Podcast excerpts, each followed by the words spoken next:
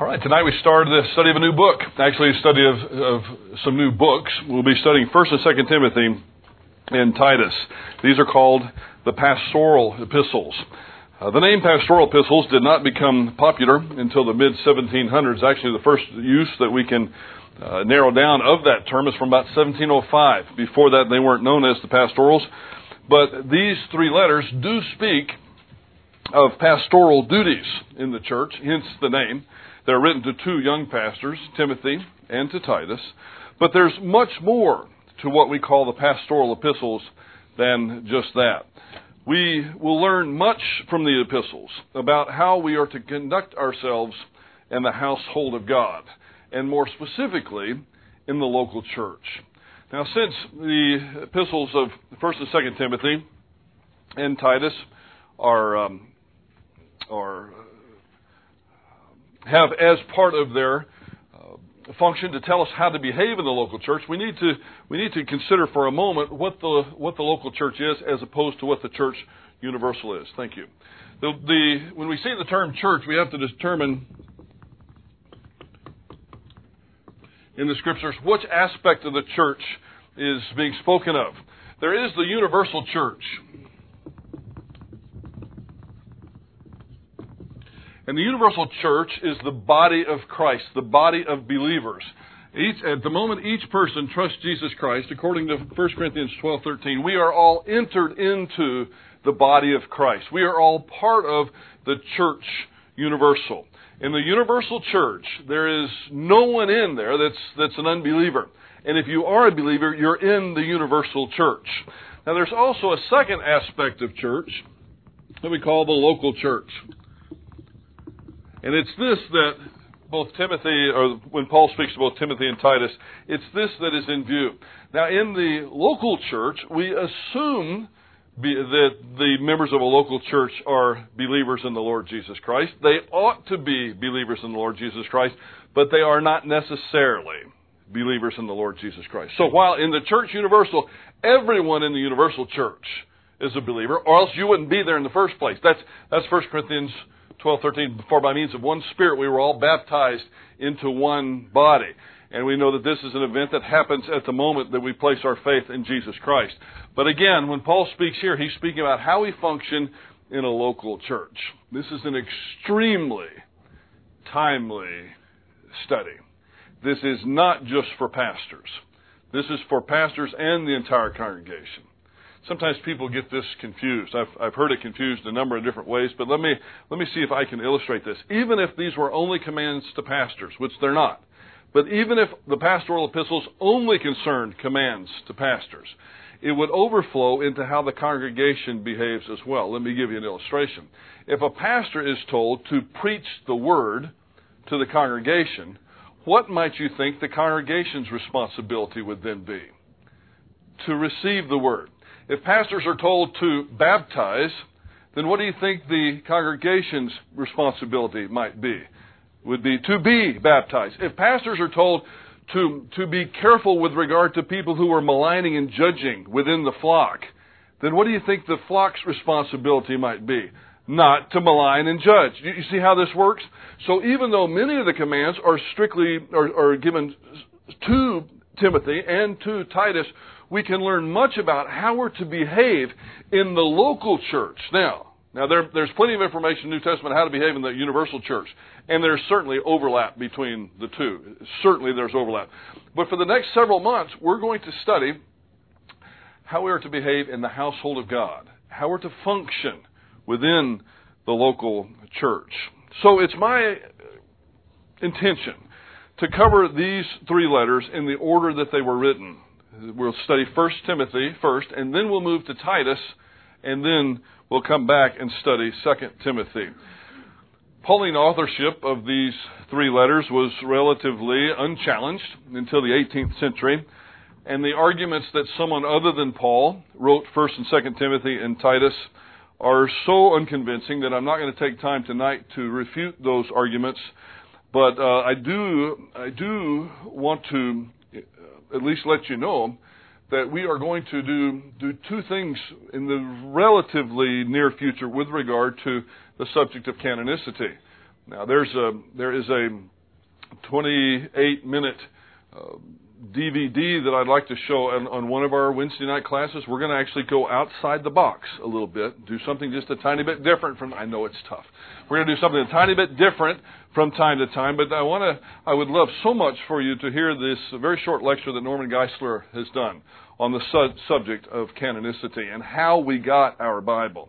And then, in addition to that, in the not too distant future, Dr. Will Johnson is going to be doing a, a about a two week special on the uh, specifically on the Da Vinci Code and, and, refuting the Da Vinci Code. I've already heard people in our own church really excited about seeing the film, not understanding that that's a bad film that's coming out. It's not a good thing. I know that Tom Hanks is in it, and he's my favorite actor too. I know that Ron Howard made it, and he's my favorite director too. But this is a bad film, and we need to be educated about it. And part of that educational process will be answering the question why don't we accept the Gospel of Thomas as canonical? So these are some issues that we will study in the future with regard to how we got our Bible, how how did the early church recognize which books should be in the Bible and which books should not be canonical? But that'll come a little bit down the road. I'm not going to do that tonight. Timothy's name means one who honors God. He first appears in Acts chapter 16, verses 1 through 3, and I'd like to invite you to open your Bibles there as we meet Timothy, the subject or the recipient of this first letter tonight. Acts chapter 16 and verses 1 through 3. Luke writes, And he came also, this is speaking of Paul, and he came also to Derbe and to Lystra. And behold, a certain disciple was there, or a certain student was there, named Timothy, the son of a Jewish woman who was a believer. But his father was a Greek or a Gentile, and we're taking that that he was a non Christian. And he was well spoken of by the brethren who were in Lystra and Iconium. Paul wanted this man to go with him, and he took him and circumcised him because of the Jews who were in those parts, for they all knew that his father was a Greek. Timothy was a third generation Christian after his mother Eunice and his grandmother Lois. And we'll read about Lois in 2 Timothy chapter 1 verse 5. The apostle Paul, who was undoubtedly Timothy's spiritual father, and that's a term that we would give someone that had given the gospel to someone else, refers to Timothy as my true child in the faith in 1 Timothy chapter 1 verse 2. This doesn't mean that he's his physical offspring he speaks of Timothy as his spiritual offspring. He had the privilege of giving him the gospel. And what an incredible privilege that is when, when one is used of God to give the gospel to someone else. And you know that that event occurred through the ministry that God gave you. We know that God's the one that saves. We don't save. The Holy Spirit is the sovereign of evangelism. But what a, what a great and awesome privilege it is to be used of God. And Paul was the one that it appears as though converted Timothy either on the first missionary journey or perhaps on the second. The son of a Greek or a Gentile father, Timothy was uncircumcised at the time of his conversion. However, when Paul decided to take Timothy with him on the remainder of the second missionary journey, he did have him circumcised so as not to hinder their missionary endeavors amongst the Jews. He is not saying that Timothy had to be circumcised in order to be saved. He didn't want anything hindering the ministry that was to come in the future. Timothy, again, was well spoken of by the brethren at Lystra and Iconium, and he became Paul's companion and assistant on this second missionary journey and stays with him, as far as we can tell, all the way to the end of Paul's ministry. He traveled with Paul into Europe following the Macedonian vision and then when Paul decided to go to Athens, he leaves Silas and Timothy behind at Berea to better establish the church there. That's from Acts chapter 17 and verse 14. A little bit later, uh, Timothy and Silas evidently join up with Paul after Paul has moved from Athens down to Corinth. And then Timothy next appears with Paul in Ephesus on his third missionary journey. So there's a gap in time. There's a there's a gap in the tape there as to what happened to Timothy during those uh, those months. But he, we meet him again in Ephesus on the third missionary journey, all the way into Acts chapter 19 and verse 22, from where Paul sends Erastus and Timothy into Macedonia ahead of himself. In the last mention of Timothy in Acts chapter 20, verse 4, he was included in the list of goodwill ambassadors who were to accompany Paul to Jerusalem with the offering for the Christian Jews, the poor in Jerusalem. Timothy is often mentioned in the letters of Paul. His name is included in the introductions to 2 Corinthians and to Philippians and the Colossians and the 1st and 2nd Thessalonians and also in the introduction to Philemon. He was in Corinth on the second missionary journey when Paul wrote 1st and 2nd Thessalonians. He was there at Ephesus on the third missionary journey when Paul wrote 2nd Corinthians. And in Rome during Paul's first imprisonment when he wrote Philippians and Colossians and Philemon and Ephesians. He's mentioned in the introductions of 1st and 2nd Timothy as the recipient of these two pastoral epistles that we now begin to study. In the closing words of Romans chapter 16 verse 21 that we just studied uh, very recently, two weeks ago, Timothy is listed along with the others who send well wishes to the believers in Rome. In 1 Corinthians chapter 4 verse 17 and chapter 16 verse 10, Paul speaks words of praise for Timothy as he sends him with a message to Corinth. In 2 Corinthians chapter 119, Timothy is named along with Paul and Silas as men who were telling others about Jesus Christ. In Hebrews chapter 20, uh, 13 verse 23, the author, and I don't believe that it was Paul, but, but the author of that, the human author, tells us that Timothy has been released from prison. And he hopes to come with Timothy to visit the readers of this letter. We're left to wonder about the details of that imprisonment. The book of Acts doesn't tell us about that, and we have no other details. Paul put Timothy in charge of the church at Ephesus and wrote to him two pastoral letters addressed with his name to help him perform that responsible task. Now, here's what I want to say about Timothy in conclusion. There are a lot of people that talk a lot of trash about Timothy. The only person I can think of that has more trash talked about him that's a biblical character, New Testament wise, that was a servant of the Lord than Timothy is Peter.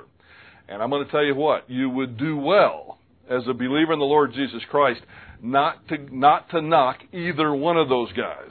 You would be making a huge mistake to do that. Yes, Peter denied our Lord. Yes, he was impulsive. But also, yes, he's one of the ones that got, he's the only one got out of the boat as we studied on Sunday. Peter was used of God in an incredible way, in a way that very few people have ever been used of God. And don't we all have our flaws? Now, Timothy was not Peter. Timothy wasn't Paul. But then as I look through the New Testament, who was Paul or Peter? Leave Peter out of it. Who was Paul? Who, who else was Paul? There's only one apostle Paul. And it's totally unfair to compare Timothy and his personality to the personality of the Apostle Paul. Yes, Timothy needed encouragement. Yes, Timothy needed exhortation. But you show me one servant of the Lord that hasn't needed encouragement, that hasn't needed exhortation from time to time. No, Timothy is no lightweight. Timothy was left in charge of one of the most important churches in the ancient world. Paul trusted Timothy. No, Tim- Timothy wasn't the, the drill sergeant that Titus was. There were times in Timothy's ministry where he was abused by congregations, probably because of his youth. But Paul exhorts him here, but we, the, the whole purpose of these epistles is not to malign Timothy. If that's the framework that you look at these epistles through, if that's the window that you glance through, you're going to miss the beauty of what's going on here. These are not maligning Timothy epistles. What is said to Timothy could be said to all of us to stand firm in the faith. So let us take that lesson from it. When Paul met with the Ephesian elders toward the end of his third missionary journey, he warned them about false teachers who would arise in their midst. And this is the situation that evidently had happened as Paul writes this letter to Timothy in Ephesus. Evidently, Hymenaeus and Alexander were two of those wolves that Paul had warned about in his farewell message to the Ephesians. Paul alludes to others that have come in in this letter in, in verses 3 through 11, in chapter 4, verses 1 through 5, chapter 6, verses 3 through 10. But the very situation that Paul had warned the Ephesian elders about as he was making that very dramatic farewell to them, the very situation had happened. And now he's left Timothy in charge of that church, and he's warning Timothy not to let this go any further than it already has. You've got to throw these people out. Now, if Caesar released Paul from prison in Rome in, in the early 60s, I think probably sometime right around 62, uh, right in that neighborhood, Paul probably writes this epistle, this first letter to Timothy, shortly after that. Maybe in the mid 60s, maybe 63 ish, 64 ish. Uh, Paul's reference to his going from Ephesus to Macedonia suggests that he may have been in Macedonia when he writes 1 Timothy. Nevertheless, we don't really have any other references to guide us as to when this letter was written, but we know that it was written toward the end of Paul's ministry. If Paul was executed in either 67 or 68 AD at the hands of Nero, then this letter would have been written around four to five years before the Apostle Paul's death. Certainly one of the last letters that he wrote. I believe it went 1 Timothy, Titus, and then 2 Timothy was certainly the last of the Pauline epistles. Now, what is the purpose what is the purpose not only of 1st and 2nd Timothy, but also of Titus? What's the purpose of all the pastoral epistles? Paul writes them to shepherds or to pastors of churches outlining pastoral duties. Now, the main pastoral duty might surprise you. It certainly would surprise most pastors in our country today, I'm afraid. And the main pastoral duty was to defend sound doctrine and to maintain sound discipline. To defend sound doctrine and to maintain sound discipline. I don't know where we went wrong, but somewhere along the line we did. And I'm not going to make excuses for pastors around the United States, but I, I think I have an explanation for it. Sometimes I hear that that uh, this particular pastor doesn't teach the word. This particular pastor doesn't teach the word. I know more theology than that pastor. I know a whole lot more than that pastor. Be careful when you say that because chances are you don't. But just because a man doesn't teach the word doesn't, doesn't mean he doesn't know the word. But there are plenty of pastors in our country today that are sitting there wanting to preach the word to their flocks. And the particular ministry philosophy of that church restricts them from doing so. You might remember, some of you haven't heard this story. My kids tell me I, I need to get new illustrations, but uh, I know you hadn't all heard this one. But, but when I was in seminary, I used to give a, a friend of mine a ride home uh, every day. He didn't have an automobile, and, and uh, he was an assistant associate pastor at a very large church up in Dallas. And the, the board came to him and asked him to go behind the pastor's back poll the congregation and find out how long the, the congregation wanted that pastor to preach each and every Sunday morning. And he's telling me this as I'm driving him home. And I'm scratching my head and saying, You're not going to do that, are you? Or at least you're going to talk to the pastor about it first. And he says, I don't know what to do. The board's the one running the church. They're the ones that told me not to tell the pastor about this. I said, You know, he's going to fire you. Well, I think the board will protect me. Oh, right. Yeah, that's going to happen. Yeah. Well, anyway, he did it.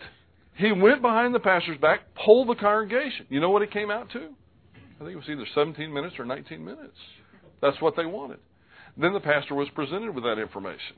You can imagine how well he took that. You know, finding out that the congregation had been polled behind his back by his associate, and it didn't turn out well. And then that was the time frame that was forced upon him. This pastor wanted to preach the word. But the flock wouldn't have it. So it's not entirely the pastor's fault, although they have to bear a great portion of the blame because we have to grow some uh, pastoral courage one of these days to be able to stand up and say, no, that's not right. The, the, the shepherd can't take, take, the, take dictation from the sheep as to how that pastor is going to shepherd. It's not in anybody's best interest. And so that's what Paul has to teach both Timothy and Titus. There are things going on in Ephesus and in Crete, where uh, Titus ministered, that are not right. just like there are things going on in the United States today that are not right. But that's the last I'll defend of my pastoral brethren. But but I, I do have to say I know many of them that would love to preach the word. They would love nothing better than that, and they have to fight for opportunities to do that in their churches. Somewhere we've gone really really uh, awry. So the first purpose is to encourage pastors to defend sound doctrine and to maintain sound discipline. So there's more than just learning the Word. There's doing something with it. It's more than just content. It's conviction with regard to that content that Paul exhorts both Timothy and Titus towards. But more than just pastoral duties are in view here. So lest you think that you're going to have the next several months off and, and there will be no uh, no uh, doctrinal daggers that come your way. No, there will be. These letters are for the entire church and speak of church life, how we're to function within the local church, you, me, and everybody else. So this is this is going to be a fascinating study. I'm just just curious. I, I know that if you've been at Pine Valley lately, you haven't. But uh, has anybody studied the pastoral epistles within the last five years? Okay. Just a few, just a handful. And that's not unusual at all. Because ordinarily, as pastors, we hesitate to teach the pastoral epistles thinking they're just for ourselves. And I'll tell you what I do. When I've had a bad day in ministry, and it happens once, you know, every 10 years or so, you have a, you have a rough day in ministry. You know what I do? You know where I do my devotional reading? I go back to 1st and 2nd Timothy and Titus. And I'll sit in my chair with my lamp there right by the front door, and I'll read those, and my heart is calmed. Because I remember then what my function in the body is. Sometimes that's what'll get us out of fellowship is we start trying to, to function in a way that we're not gifted or that wasn't our responsibility in the first place. So they do uh, speak to pastors, but these letters will also speak right straight to your heart. Now, these epistles are quite different from what we've just finished studying. The book of Romans, along with the letter to the Ephesians church, are, are probably the two most theological letters in the New Testament. Hebrews is right up there with them. They're the, the perhaps the most theological. Now, First, Second Timothy, and Titus are amongst the most practical of all the letters in the New Testament. So you'll you'll see quite a bit of a change. We we spent almost a year, maybe even more, on the first eleven chapters of the book of Romans. Heavy, heavy theology, but Paul had to lay down that foundation so we would understand what he said in chapters twelve through sixteen. And now at the end, Paul has already taught Timothy the doctrine. Now there are certain doctrinal issues here, believe me. There are some real hot topic doctrinal issues but I do not allow a woman to teach or exercise authority over a man, but to remain quiet. Yeah, there's going to be some hot topics in here that need explanation, particularly in, in view of our culture today. There are, there are salvation issues here. There are um, doctrine of election issues here. There are certain doctrinal issues that are a part of this epistle, but it's not primarily doctrinal. It's primarily practical. Paul is assuming we know a whole lot of things by the time we get to these epistles. Now, I hope that assumption is true. I'm looking out over people tonight that I think should be able to handle 1st and 2nd Timothy and Titus. You have enough theology to know what's going on here. And now it's time that we take that theology from the content stage and move to the conviction stage. And we don't want to stay at the conviction stage, we need to move into the communication stage. And we don't stay at communication, we then need to move to the consistency stage. So it's about church life, how we should live within the church, but it's primarily practical rather than theological, although there is theology in this. The emphasis lies on the defense, uh, um, not so much on the defensive doctrine or its explanation, but it, it um, stresses the application of that doctrine that Paul assumes that we already know. Now, the message of 1 Timothy, more specifically, 1 Timothy deals with two aspects of the subject of the church and the order in church life the life of the church and the leadership of the church. So, the first letter that we study speaks of the life of the church and the leadership of the church. The life of the church and the leadership of the church. The second epistle that we'll study, Titus, elaborates more on the leadership of the church angle. So Timothy is going to speak of the life of the church and the leadership of the church. Titus speaks mostly of the leadership of the church. And then 2 Timothy speaks mostly of the life of the church. Okay, do you get it? First Timothy is going to give us the overview. Titus is going to focus in on the leadership aspect, and then Second Timothy is going to focus in on the life aspect of the church. But all three will speak of all of those subjects to a greater or lesser degree. In First Timothy, Paul teaches that the function of the local church is to proclaim God's truth to the world. Have you ever heard of the Great Commission? It's our responsibility not to sit on our tails, but to go and make disciples, baptizing them and, and teaching them to obey all that, that I have commanded you, our Lord says. This is the function of the local church, to proclaim God's truth in the world. Now, Paul also teaches that the function of church leaders is to expound God's truth in the church. Now, do you see the distinction that I'm making? The function of the local church is to proclaim God's truth to the world. The function of the leadership in the local church is to proclaim God's truth to you. You see, Paul tells us in, in the book of Ephesians that it's, it's uh, part of the function of the local church and the leadership of the local church is to equip the saints for the work of the ministry. Ever heard that phrase? To equip the saints for the work of the ministry if a pastor or associate pastor or youth pastor or music minister, whoever it may be, if they're doing all the ministry in a church, then something's wrong with their ministry.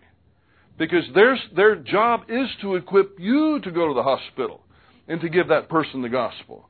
Their job is to equip you to teach that Sunday school class or to go to the prison and to teach the prisoners or to teach your kids about Jesus Christ. You see, if it's just one or two people, or three or four, or, or a dozen people, no matter how large the church is, if it's just a handful that are doing it, the effect is going to be minimal, no matter how powerful of an expositor that preacher may be, or it may not be. But if that if that preacher, if that teacher can teach hundreds what he knows, and then they can follow through with the same conviction that he has about that material, do you see how it explodes? Wasn't it uh, James Kennedy in Florida that, that I believe he was the one that coined the coined the idea of evangelism explosion. Well, the reason it was exploding was because they were teaching people how to go out and spread God's word. He wasn't doing it. Of course, he, he had incredible radio and television programs. He had a, he had more of a audience than most of us do. But the reason it exploded is because individuals were talking to their neighbors and to their friends and to their coworkers about Christ. Places that mo- most pastors couldn't even begin to to get into. Now, again, uh, this is this is what Paul teaches.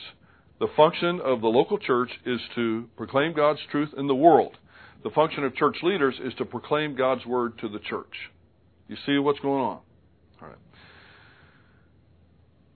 The local church is an instrument God designed to support and display His truth. Every individual believer is a light in a dark world, and God has called us to let our light shine among men. Now that's that's a call for all of us individually. But we don't live out the Christian life as individuals. There's a certain aspect of our spiritual life that is lived individually before God. But there's a much larger aspect of our spiritual life that's lived collectively before God. The whole body's not a head. The whole body's not a hand or a foot. The, the, the, the eyes can't tell the feet, I have no need of you. We all need each other in corporate Christianity. That's the way the spiritual gifts work. And a healthy church will have a maximum number of spiritual gifts working. Now, some of this is going to be new for you. And I make no apologies for that. I'm going to teach it the way it is here in, this, in these epistles. And we'll just let the chips fall where they may. It may be something that you like, maybe something you want to continue with. Maybe somebody say to heck with. I'm not ready for that. I would prefer to go live in a cabin in Montana and listen to my tape on the front porch and have nobody bother me. Now, some of us think that way. The reason I can be so vivid with that is I used to think that way. I used to think if God would give me a million, two million, actually I got up to 30 billion before I stopped it. That's just me. I was thinking big. If he would do that, then the, then what I would do for the rest of my life is that I would move to Montana. I would buy me a cabin on one of those rivers up there in the mountains, and I would get my Bible and some study material and a tape recorder, and I would listen to my tape, study my Bible on the front porch for the rest of my life. Well, guess what God didn't do?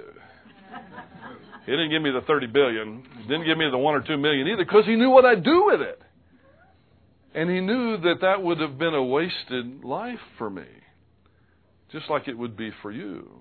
We're not here to satisfy our own desires. We're here, we're here to serve the Lord Jesus Christ. Now, these epistles are going to exhort that toward, or exhort us toward that. Now, there are some implications that Paul will make with regard to the purpose of the local church. And as we study 1st and 2nd Timothy and Titus, or in order, 1st Timothy, Titus, and 2nd Timothy, we will be studying some of the systematic theology of the, the study of ecclesiology. So we'll, we'll, study, we'll study the doctrines of the church in a, in a broader way than what are just reported here. And there's a lot to that. You'll find there's a lot of controversy with regard to the doctrines in ecclesiology. There's a lot of controversy with regard to church government. Which form or forms of church government is legitimate? Who should be a pastor? Who's qualified and who perhaps has been disqualified from that particular role? Controversial issues. Issues that I'm going to tell you ahead of time. I'm going to ask for your objectivity because I've got to teach it as it is. And I make no apology for that because I've never told you it's my message, it's God's message. And if I go off message, guess who gets spanked? Moi.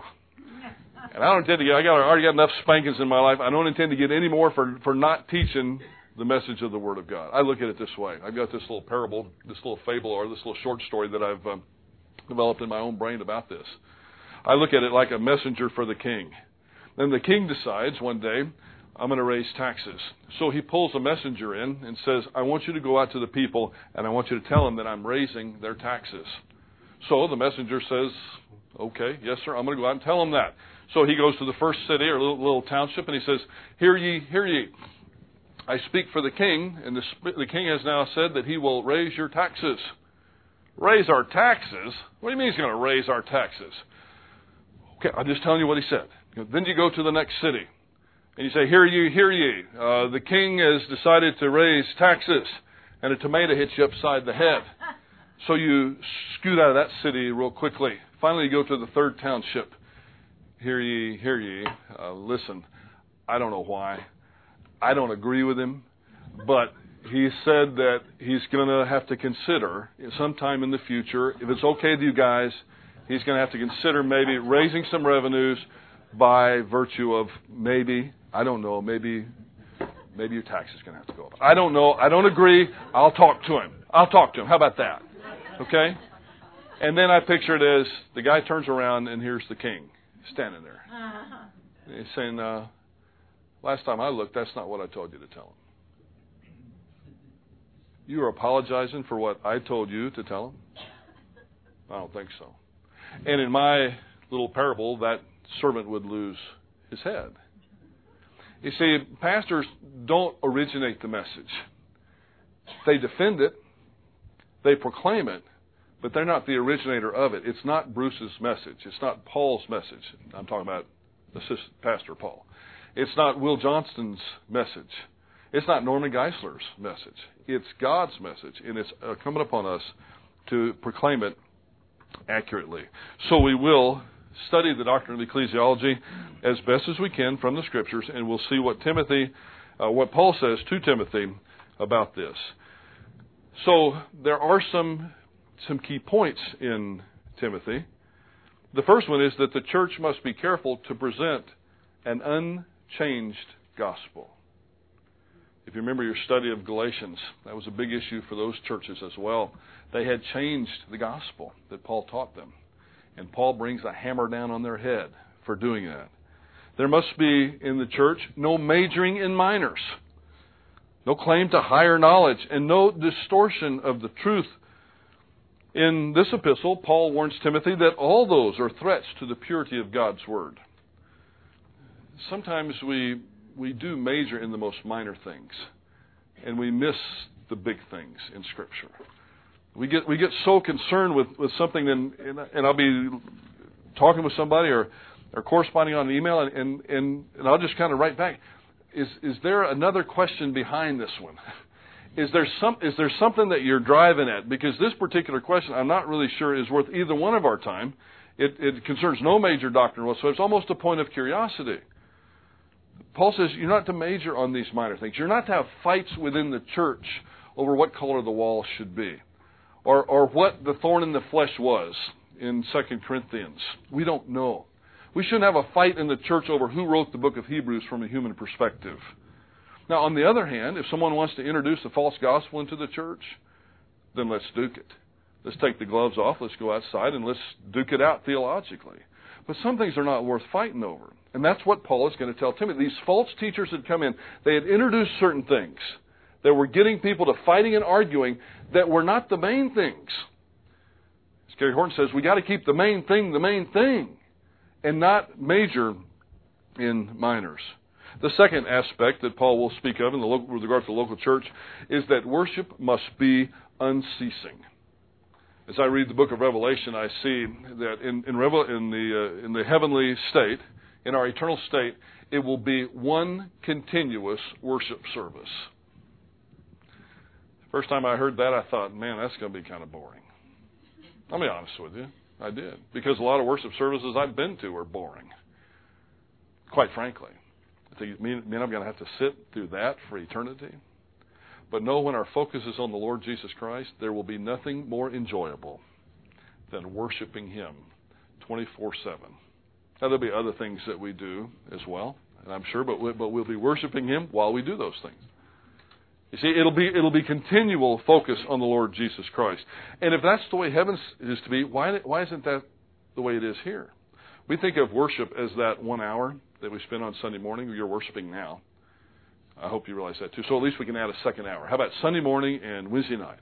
And then there's Sunday night. So we got three hours a week that we worship. Well, that's three hours a week that we worship corporately. But I hope you realize that you're going to go to work tomorrow, and I hope you'll be worshiping all day. Your, your work should be an aspect of worship. When you go to the coffee shop and, and uh, have a cup of coffee with your friends and discuss things, that, that is, if your focus is on Jesus Christ, that's an aspect of worship. When you go out hunting with your buddies, that ought to be an aspect of worship, but individual rather than corporately. Third, the local church must persevere in ministry without failing. Now, if this is going to happen, the leadership of the local church need to motivate those who are under their leadership. And there's no way to motivate when a minister is living themselves in hypocrisy. One thing people can see through faster than any other human flaw is hypocrisy. Now, no human communicator of the word is perfect.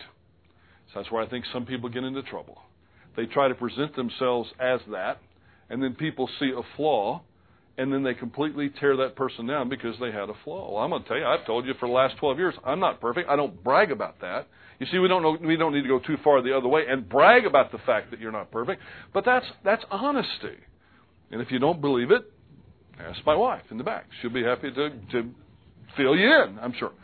Or if not that, ask my kids. They'll be they'll be happy to fill you in. You know, in a lot of in a lot of ministries now, they're bringing the the wife in and interviewing her as part of the selection process, and they because they want to know the truth.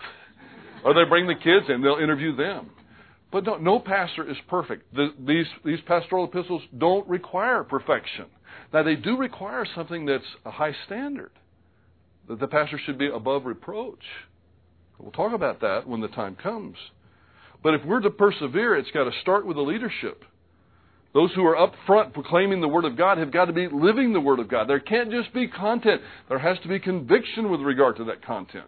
Or it's a house of cards, and it will all fall apart. Personal example is every bit as important as persuasive explanation. Now, there are some implications of the truth that uh, the purpose of the church leader is to expound God's truth to the saints.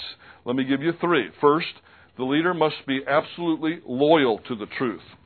Timothy is, is going to be told in 2 Timothy 4 2, preach the word. It's been the motto of Dallas Seminary since 1924. Preach the Word. Second, the leadership's behavior should be consistent. The leadership's behavior should be consistent. The leadership must have a deep commitment to fulfilling the purpose that God has set forth and must be a good example, not just to his family, but to his congregation as well. And third, in his personal life, church leadership, the pastoral leadership of a church, must persevere individually.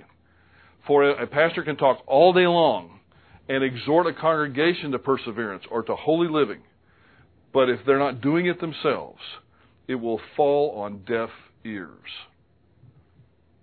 He must continue to let God's truth sit in judgment on his own life. As he studies a passage, he should never study a passage to teach it to someone else. He should t- study a passage to learn that passage and to let that passage affect him first. And then it can be preached with conviction, not just with slickness. We've had enough slickness already. In our political lives, it's difficult to tell when somebody's telling the truth anymore. We have enough of that. We don't need it in our pulpits. People appreciate honesty. And that's what the pastor should proclaim. And that's what Paul tells Timothy. Now, by way of application, let me point out a couple of things that the church needs to watch out for, and then a couple of things that the church leaders should be aware of. They're very similar.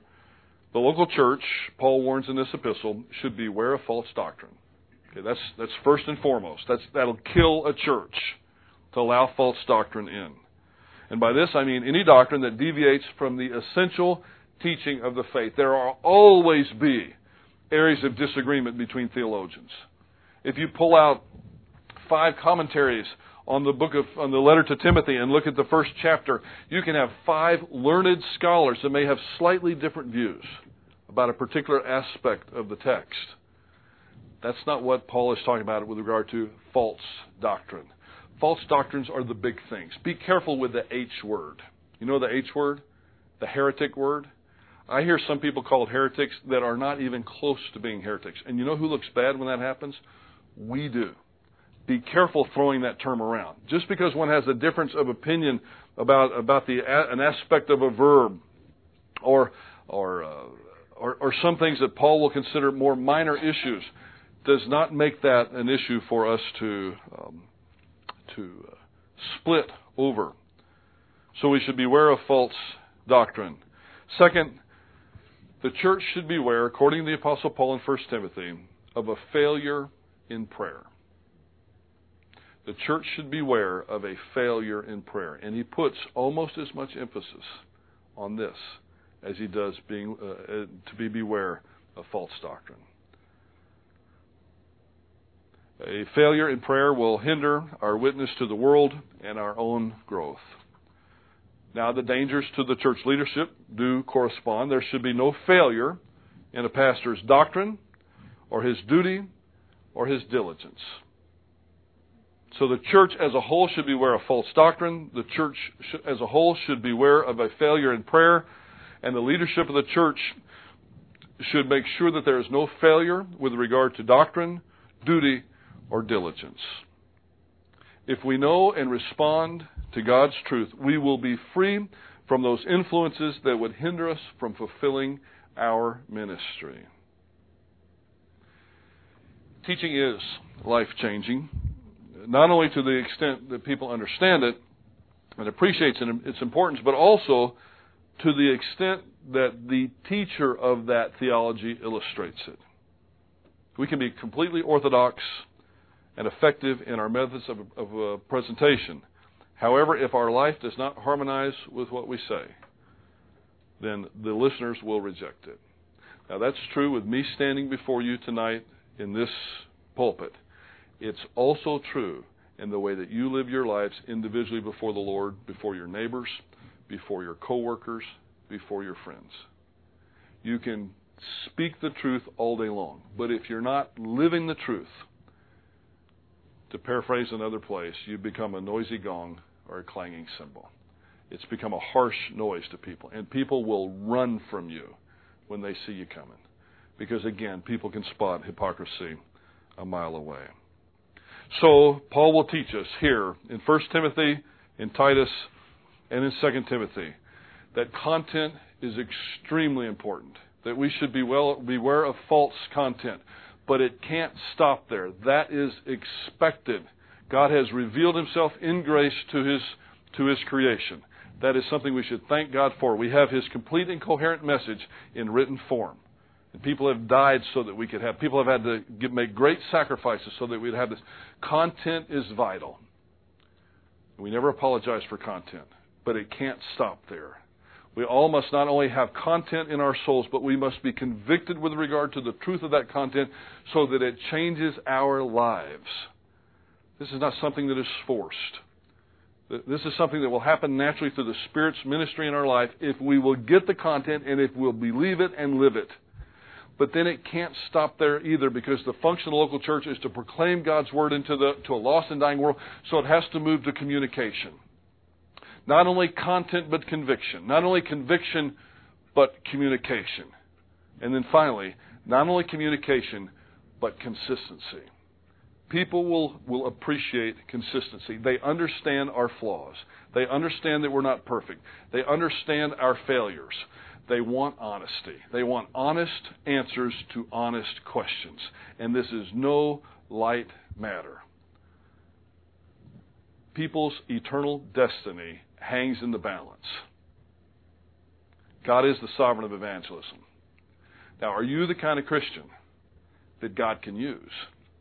Are you one of those ones that He's going to have to bypass and send someone who is in need of the gospel to someone else? I told you this was going to be convicting. And over the next several months, we'll unpack these things.